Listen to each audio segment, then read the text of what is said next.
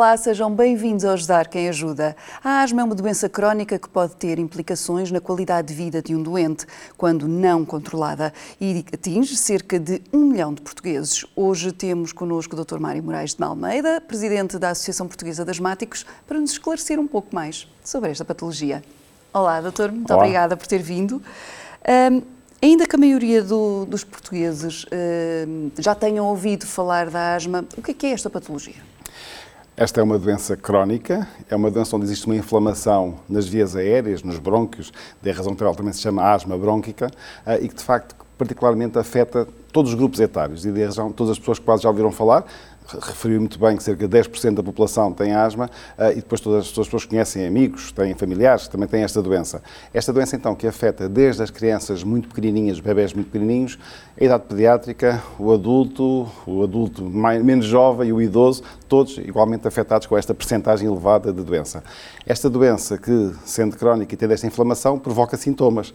Os sintomas muito preocupantes da falta de ar, uh, da tosse, daquela chiadeira no peito, uhum. o cansaço permanente, aquele peso no peito e que de facto pode acabar por tomar conta de quem tem asma eh, se nós não tomarmos conta da doença e se não a controlarmos, como tão bem referiu. Precisamente em relação a, a, aos primeiros sinais, eh, estes podem acontecer eh, em qualquer altura da vida, ou seja, a pessoa ser asmática e assintomática, por exemplo, ou a asma nasce connosco e manifesta-se logo de início? A asma é muito influenciada pela genética. Portanto, aqui temos logo este alerta. Se a nossa família já tem casos de asma, é provável que possa vir a acontecer que também tenhamos casos de asma e efetivamente pode aparecer em qualquer altura da vida, ah, às vezes até uma certa preocupação, mas uma pessoa já com 60, 70 anos pode começar a manifestar asma, pode começar de facto, às vezes também tem que se pensar que há outras possibilidades, há outros diagnósticos também que têm que ser considerados, mas podem. Agora, maioritariamente começa na idade pediátrica e começa às vezes, de facto, nos primeiros anos às vezes, os primeiros meses de vida. Ah, aí, de facto, é muito, ah, apesar de haver falta de ar, haver aquela tal pieira, ah, mas é muito considerado, ah, isto é só uma tosse, isto é só uma bronquite, isto é algo que vai passar, mas frequentemente não passa e vai-se arrastando. E aqui o problema do diagnóstico precoce, ou seja, nós temos que reconhecer se os sintomas começam a repetir, não foi uma coisa ocasional, uma criança ou um adulto que se constipou, teve alguns sintomas, mas depois nunca mais voltou a ter. Não, as queixas vão se repetindo, repetem-se passado uns meses, passado umas semanas, depois são quase todos os dias que a pessoa tem queixas, não passa bem durante o dia, não dorme bem durante a noite, vai ao serviço de urgência, temos pôr o diagnóstico. E aqui, e aqui ainda é uma preocupação, porque neste, neste século XXI ainda continuamos a ver alguma dificuldade de aceitar o diagnóstico. Ainda há um certo estigma de ser, de ser asmático, as pessoas ainda associam que é uma doença que potencialmente pode ser fatal, pode provocar a morte, felizmente provoca, numa pequena percentagem, mas ainda provoca, mas de facto pode provocar muito sofrimento, muita alteração da qualidade de vida e é isso que nós não podemos aceitar. Portanto, temos que saber reconhecer os, os, os sintomas, a tal tosse, a tal pieira, o tal cansaço, a tal aperto no peito, que se vai repetindo em várias circunstâncias. A asma não é igual para todos, nós costumamos dizer, não, eu tenho a minha asma e a asma é, é, é um bocadinho heterogénea, é um bocadinho complexa uh, e de facto depois de um diagnóstico, então vamos lá ver como é que vamos controlá-la, como é que vamos abordá-la para conseguir ter nas nossas mãos e não deixar que ela tome conta de nós.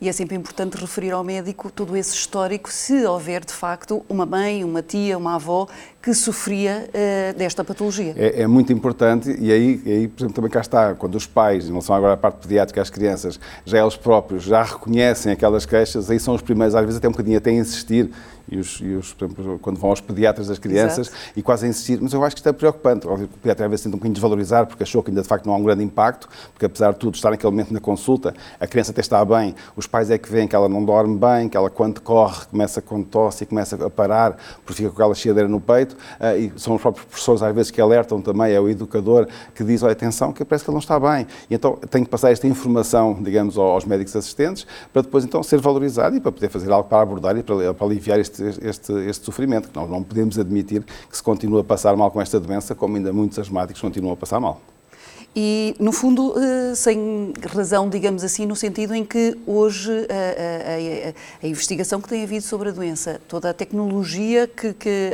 ajuda também a desenvolver novas terapêuticas, um, acaba por haver diferentes terapêuticas adaptadas para cada situação para fazer esse controle. Isso mesmo.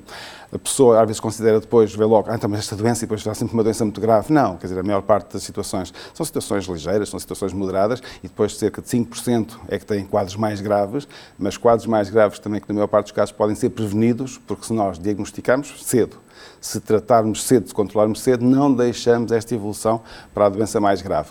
Para aí também, depois já existem também recursos, de qualquer maneira, para conseguir controlar estas pessoas. Mas a maior parte das situações controla-se perfeitamente. Agora, lidando, e voltando outra vez ao início da nossa conversa, com uma doença crónica. Exato. Claro que as pessoas têm muito aquele modelo, eu tenho uma infecção na garganta, eu tomo um antibiótico, ao fim de oito dias estou bem aqui nos asmáticos, às vezes há um bocadinho de rebeldia também, temos que admitir isso, eu como asmático aceito isso também, em que a pessoa faz um tratamento, ai, sentiu-se muito bem, estou muito satisfeito, estou muito bem, e depois tento esquecer-me, quer dizer, mas de facto o problema está lá. E aí é, é tudo semelhante com o que acontece com a hipertensão arterial, o que acontece com a diabetes, que são doenças crónicas, aqui também habitualmente são crónicas, nós às vezes não temos que fazer a medicação toda a nossa vida, uhum. mas temos que fazer em cada momento de acordo com a necessidade de a controlar.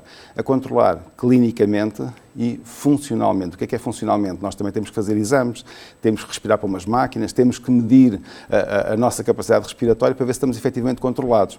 Aí, infelizmente, em Portugal, nós estamos muito atrasados, ou seja, ainda continuamos só a avaliar muita parte das, das queixas. Então, como é que tem passado? Tem passado bem? Tem tossido? Não tem tossido? E não, não estamos a medir Agora, imagino o que era seguir, por exemplo, pessoas que têm hipertensão ou diabetes, sem medir a pressão arterial, sem medir o açúcar no sangue, era impossível. Exato. Nos asmáticos, aqui ainda estamos aqui um bocadinho atrasados nesse aspecto. Precisamente sobre, eh, ainda sobre esta, esta parte da, da medicação. Um, que tipo de medicação? Porque muitas vezes as pessoas associam, uh, uh, muitas vezes até a, quando a doença está aguda, não é? De usar a, a dita bomba. Os inaladores. Exatamente. Mas hoje em dia existem outras coisas, nomeadamente comprimidos e afins, certo? A medicação de alívio tem que estar sempre na nossa, na nossa cabeça, ou seja, nós, como asmático, seja uma criança Por com seis meses, SOS. seja um, um, idoso de 100 anos, tem que saber o que, é que, o que é que lhe vamos fazer, neste caso, no caso, se formos cuidadores de alguém também, e isso também acontece muito também na asma, eh, o asmático tem que ter um cuidador, seja ele criança, seja ele adulto, que tome também, que acompanhe também esta, o seu tratamento, mas temos que saber que tem que haver uma medicação de alívio, que passa muito por inaladores, no caso das crianças ou pessoas muito idosas, cá está, inaladores feitos com umas câmarazinhas de expansão, uh, que felizmente em Portugal, desde há poucos anos, mas já são comparticipadas também, já também tem o apoio também do nosso Sistema Nacional de Saúde, uh, para poder fazer a medicação de alívio. Em alguns casos, essa medicação de alívio até tem que ser reforçada com alguma medicação oral, com alguns anti-inflamatórios, para conseguir ajudar. Agora, o mais importante é a medicação de prevenção, é a medicação de controle.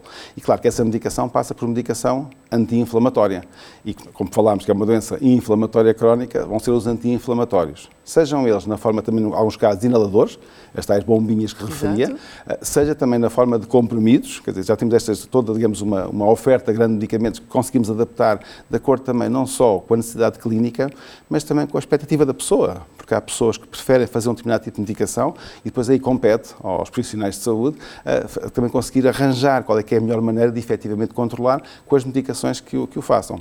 Agora, e garantir que a pessoa continua, está agradada e continua a fazer a medicação. Agora, o controle também vai muito para lá dos medicamentos porque de facto também há os hábitos, há os estilos de vida, a questão do tabaco, a questão da atividade física, evitar aquilo que nos agride, ou seja, aqueles alergénios, estamos a falar dos ácaros, uh, há em alguns casos animais de companhia, os pólenes, uh, os fungos, tudo isso também temos que saber alguns truques, algumas técnicas para conseguir evitar uhum. e para isso ter a doença cada vez mais controlada, baseada no controle desta inflamação crónica.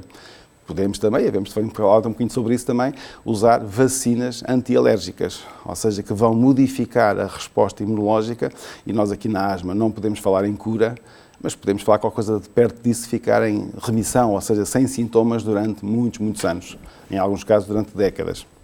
No caso que, que, falava dos bons hábitos, eh, às vezes tem-se a ideia de ah, um asmático não pode fazer exercício precisamente porque começa com a pieira e assim.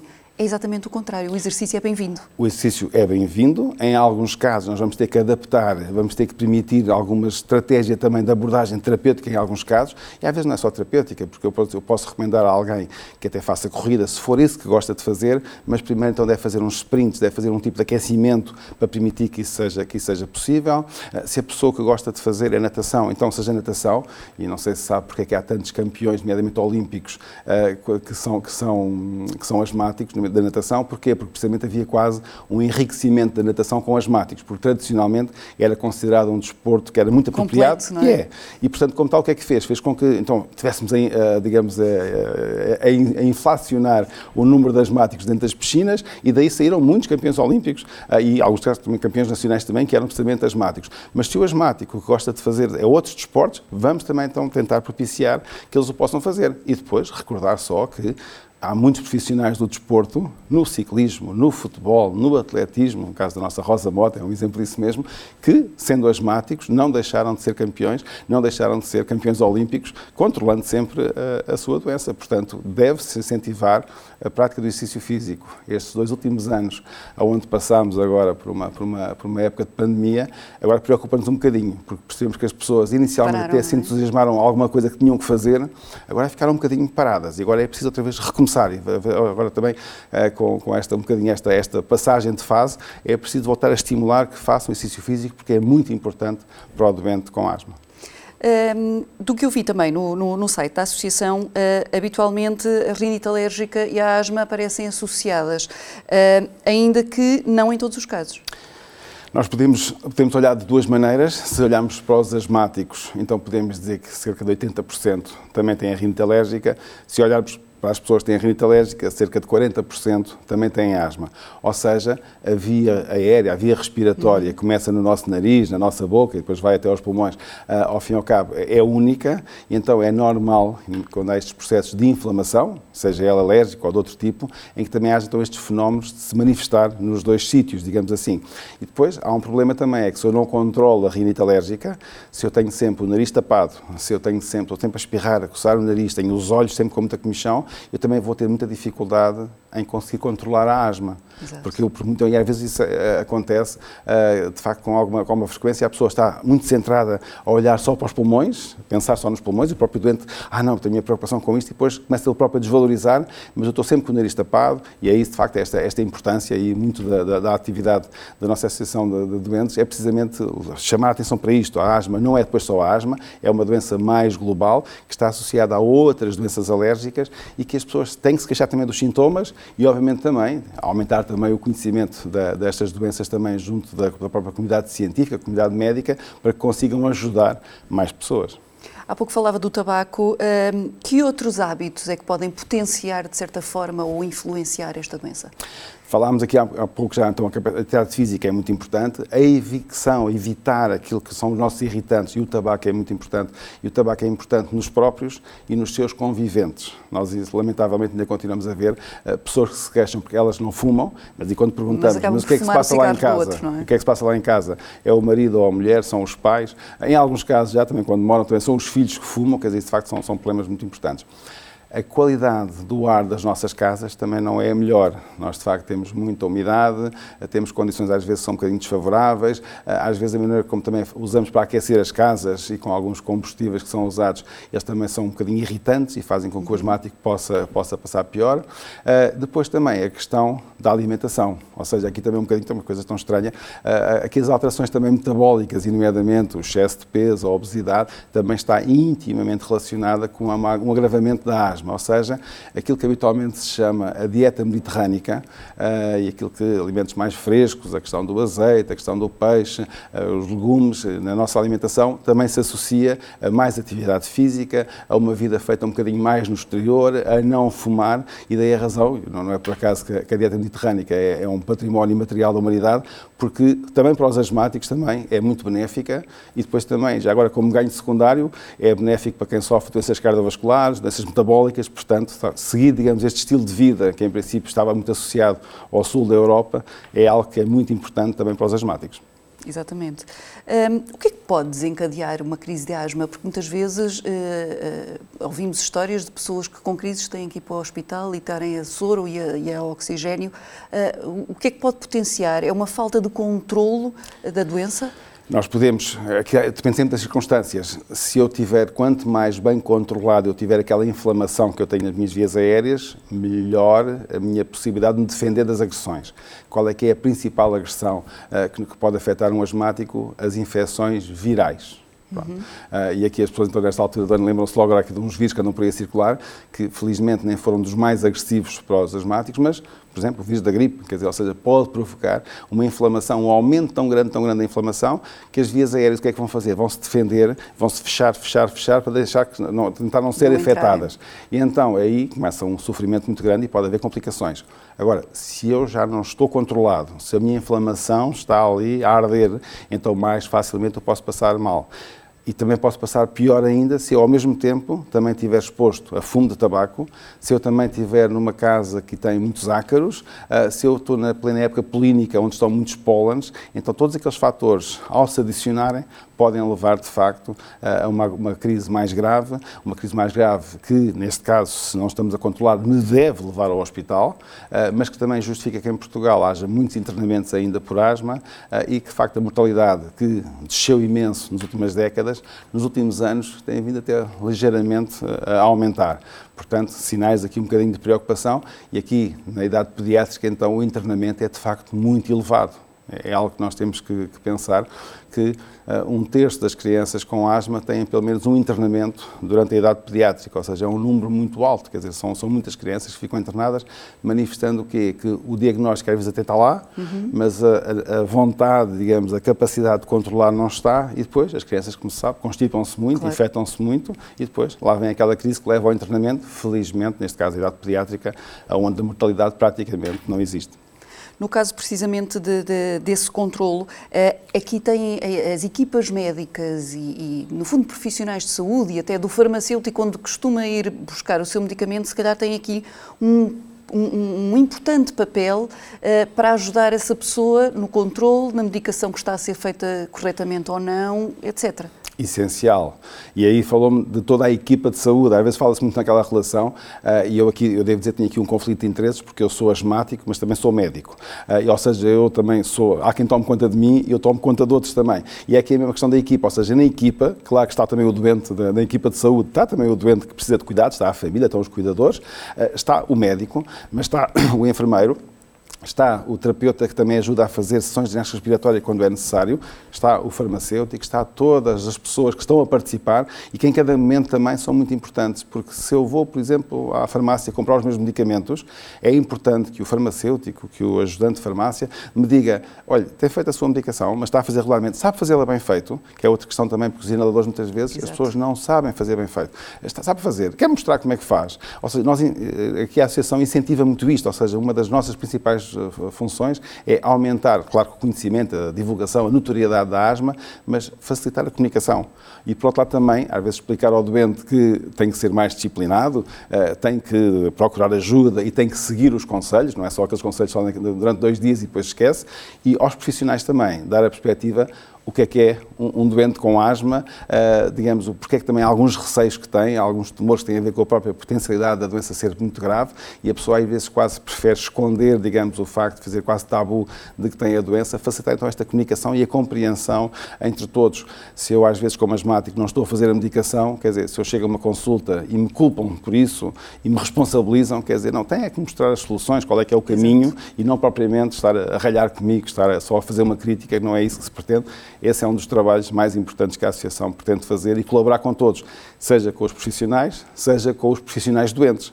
Nós, quando, quando, temos sempre que perceber que às vezes há um jovem médico ou um jovem profissional de saúde que tem 5 anos de experiência e que depois está a falar com um asmático que tem 50 anos de experiência de doença.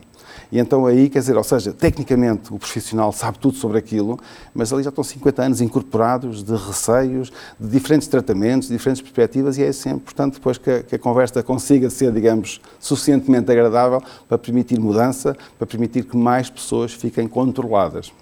No caso, por exemplo, eh, porque aqui a família também tem um, importante papel, nomeadamente na, na idade pediátrica, ehm, é complicado que controlar a doença quando as crianças passam a adolescentes e começam com, com as vergonhas dos colegas e com aquela idade do armário de quererem esconder.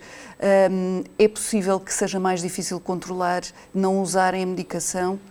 É possível. É possível e há aqui dois aspectos. Um, uma, um adolescente asmático, que em criança habitualmente já o é, que compreendeu a doença, que compreendeu como é que são as estratégias, uhum. uh, como é que consegue, apesar de tudo, fazer desporto, ter uma atividade normal, fazendo algumas, algumas medidas que lhe são aconselhadas, cá está, com medicamentos e sem medicamentos, habitualmente na adolescência as coisas correm muito bem. Mas, obviamente, também a adolescência é, é uma altura um bocadinho complicada, onde às vezes temos que arranjar umas estratégias, quer dizer, às vezes fazer alguns dos medicamentos em público, de facto, não serão das coisas mais, mais agradáveis de fazer. Uh, e aqui também, acho, acho que há que também que aceitar, uh, as pessoas com asma, ainda em alguns casos, imediatamente nas escolas, ainda são um bocadinho vítimas de bullying ou seja, porque são diferentes, Exato. têm necessidades diferentes. E ainda por cima, porque frequentemente cá está, não é só a asma, eh, é também a questão, porque também tem alergia na pele, também tem um bocadinho de eczema, também tem a rinite, também tem uma alergia a um ou outro alimento e que o torna às vezes um bocadinho diferente.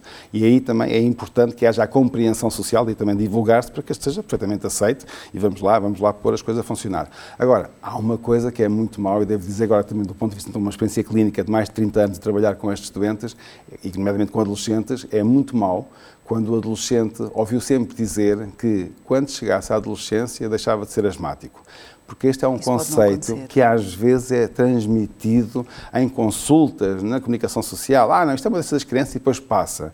E muito frequentemente não passa. Então aí, como é normal, desencadeia aqui mecanismos um bocadinho de revolta, de, de pouca aceitação. Então, mas afinal isto passava e afinal não passa. Quer dizer, e aqui de facto, quando às vezes se associa depois também, não só não está controlado, e depois às vezes o início também de hábitos tabágicos, e tudo isto às vezes pode complicar muita doença neste, neste grupo etário, que cá está, isto tem que ser prevenido falando, digamos, logo precocemente do que é que é a doença, e depois em relação aos adolescentes, aceitando-os, quer dizer, percebendo que há ali, temos que arranjar estratégias, não é para nós também depois os profissionais como adolescentes profissionais, não, vamos, vamos também, vamos é compreender e vamos aceitar que às vezes uma medicação que pode não se fazer todos os dias, mas que se faz na maior parte dos dias é suficiente e, por favor, nunca vamos ralhar com os adolescentes. Isso é que não, porque não faz sentido. Exato. E aí o que é que vamos falar é, de facto, imediatamente ao abandono. Então é que a comunicação, isso percebe nas consultas, nem se faz. Ou seja, acabou, ali acabou. Não, e vamos, e vamos ganhando confiança, e vamos ganhando confiança eh, ponto a ponto, são doenças crónicas, não vamos ter que fazer tudo naquele momento de uma conversa que estamos a ter com o adolescente, vamos, vamos fazendo, vamos trabalhando ao longo do tempo e as coisas vão, vão se conseguindo controlar. Há pouco falávamos da, da pandemia. Um no início, quando ainda não se sabia praticamente nada sobre este vírus, um, houve mais procura de informação junto da associação para saber se uh, os asmáticos eram um grupo de risco ou não? Claro. À partida, e disse muito bem, nós, nós tínhamos aqui duas informações. Nós sabíamos que habitualmente os coronavírus não são muito agressivos para os doentes com asma, nomeadamente com asma alérgica. Já, já havia outros coronavírus, pronto, sabíamos isto. Mas agora numa, numa, numa, nova, digamos, numas novas, numa nova apresentação desses vírus, nós não sabíamos o que é que ia acontecer. E aí, de facto, foi, foi exponencial a procura, até porque logo à partida foi definido que asmático era grupo de risco para, para a doença. E aí, em todos os grupos etários, e nomeadamente também as próprias pessoas também que sendo adultas asmáticas, a questão do teletrabalho pôs logo muito também, tivemos proteger estas pessoas e, de facto, aí a Associação teve um papel, acho, muito relevante, nomeadamente sempre com, acho, foram milhares e milhares de contactos que recebemos, a que tentámos responder a todos eh, e a tentar apoiar precisamente sobre as dúvidas que surgiam sobre a incerteza. O que é que também se, se viu logo na altura é que asmático que estivesse controlado tinha uma boa evolução, ou seja, depois, daí passou-se logo, de, de, digamos, do medo quase aos superpoderes, ou seja, ah, então até era bom ser asmático, nada disso. Ou seja, os asmáticos também tinham os seus desfechos menos próprios, também tinham situações graves, mas estando controlados, de facto as coisas passavam muito bem. E aí devo-lhe dizer que a adesão aos tratamentos aumentou imenso. Quer dizer, isso aí, de facto, as pessoas procuravam e perceberam a mensagem. E isso, felizmente, tem-se mantido ao longo destes quase dois anos, até porque agora, com esta variante, Omicron que teve agora a circular, de facto, esta, curiosamente, é mais agressiva para os asmáticos. Ou seja, é, aquilo tem sido quase um bocadinho agora, as, pessoas, as muitas pessoas já tiveram a infecção, uhum. algumas delas que nos estarão agora também a ver, sabem que de facto tiveram sintomas parecidos com alergia, mesmo que não são alérgicos. Espirraram, coçaram, tiveram um bocadinho de tosse, um bocadinho de pieira no peito, ou seja, estas agora então ainda vale a pena a pessoa estar mais controlada, porque às vezes até passa mais ou menos bem pela infecção e depois passado uma semana, duas semanas, começa com alguns sintomas. De facto aqui a mensagem é sempre é manter a medicação de controle, em alguns casos, nestas alturas até intensificar, e as coisas têm passado razoavelmente bem. Mas os asmáticos tiveram tantas infecções como os outros, eh, tiveram tantos internamentos como os outros, a mortalidade foi parecida com as outras pessoas que não eram asmáticas, não tiveram, foi mais. Ou seja, Exato. depois é quase aqui uma mensagem. Não potenciou, digamos Vamos assim. lá desvalorizar, não, não, não potenciou, ou seja, mas também não protegeu. Exato. Ou seja, as pessoas é que passaram bem, em situações que seriam um bocadinho mais preocupantes e comparado com outras patologias, como doenças, por exemplo, hipertensão ou doenças, doenças metabólicas, onde aí de facto houve uma, houve uma, uma agressividade maior da, da doença, nestes casos manteve-se igual à população em geral. Com a suspensão das consultas também nesta área, hum, houve casos de diagnósticos que não foram feitos atempadamente ou de descontrolo até uh, de, de, algumas situações ou não? Nós aqui tivemos aqui, certamente que existiu, e aí estamos, obviamente, houve uma, uma, certa transformação também digital da medicina, em que os contactos a serem feitos ou por videoconsultas ou por teleconsultas, quer dizer, aí todo o sistema, uh, seja ele o sistema público, privado, uhum. social, uhum. e nós temos que reconhecer como doentes que houve um esforço grande de conseguir estar a acompanhar as pessoas e estar perto das pessoas. Uh, agora, o que nós tivemos foi, de facto, terá havido aqui atrasos, certamente, e nomeadamente, acho que vale a pena falar também sobre isso, sobre o atraso no acesso às terapêuticas para os doentes com formas mais graves, aí seguramente está a haver atrasos, e estamos a perder aqui um bocadinho algo algum tempo. Agora, o que aconteceu também? Houve, houve diminuição dos fatores de agressão.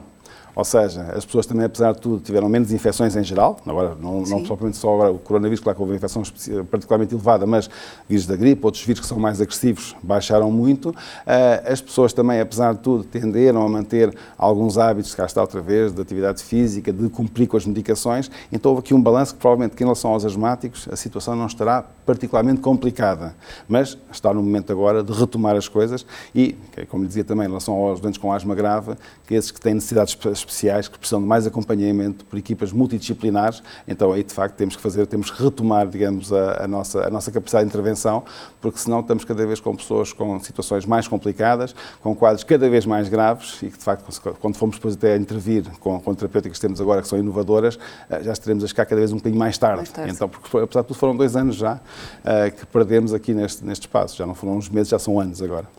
O nosso tempo, infelizmente, chegou ao fim, mas uh, imagino que também qualquer pessoa que tenha dúvida também se possa dirigir à Associação, seja pelas redes sociais, pelo site. Pelo site da Associação, pela rede social, nomeadamente o Facebook, tem, tem, uma, tem um movimento muito enorme e, de facto, está sempre, digamos, em interação contactos diretos por via telefónica. Estaremos sempre disponíveis para, para responder a todos os desafios. Uh, e deixe-me agradecer também, desculpe, esta, esta também é uma via também muito importante chegarmos a mais pessoas. Uh, a Associação tem, de facto, bastantes pessoas, digamos, que estão, que são ativas. Queremos ter cada vez mais e pessoas que nos tragam os seus problemas, os seus desafios, para nós conseguirmos também apresentar à comunidade, à tutela também, para conseguirmos fazer mais e melhor.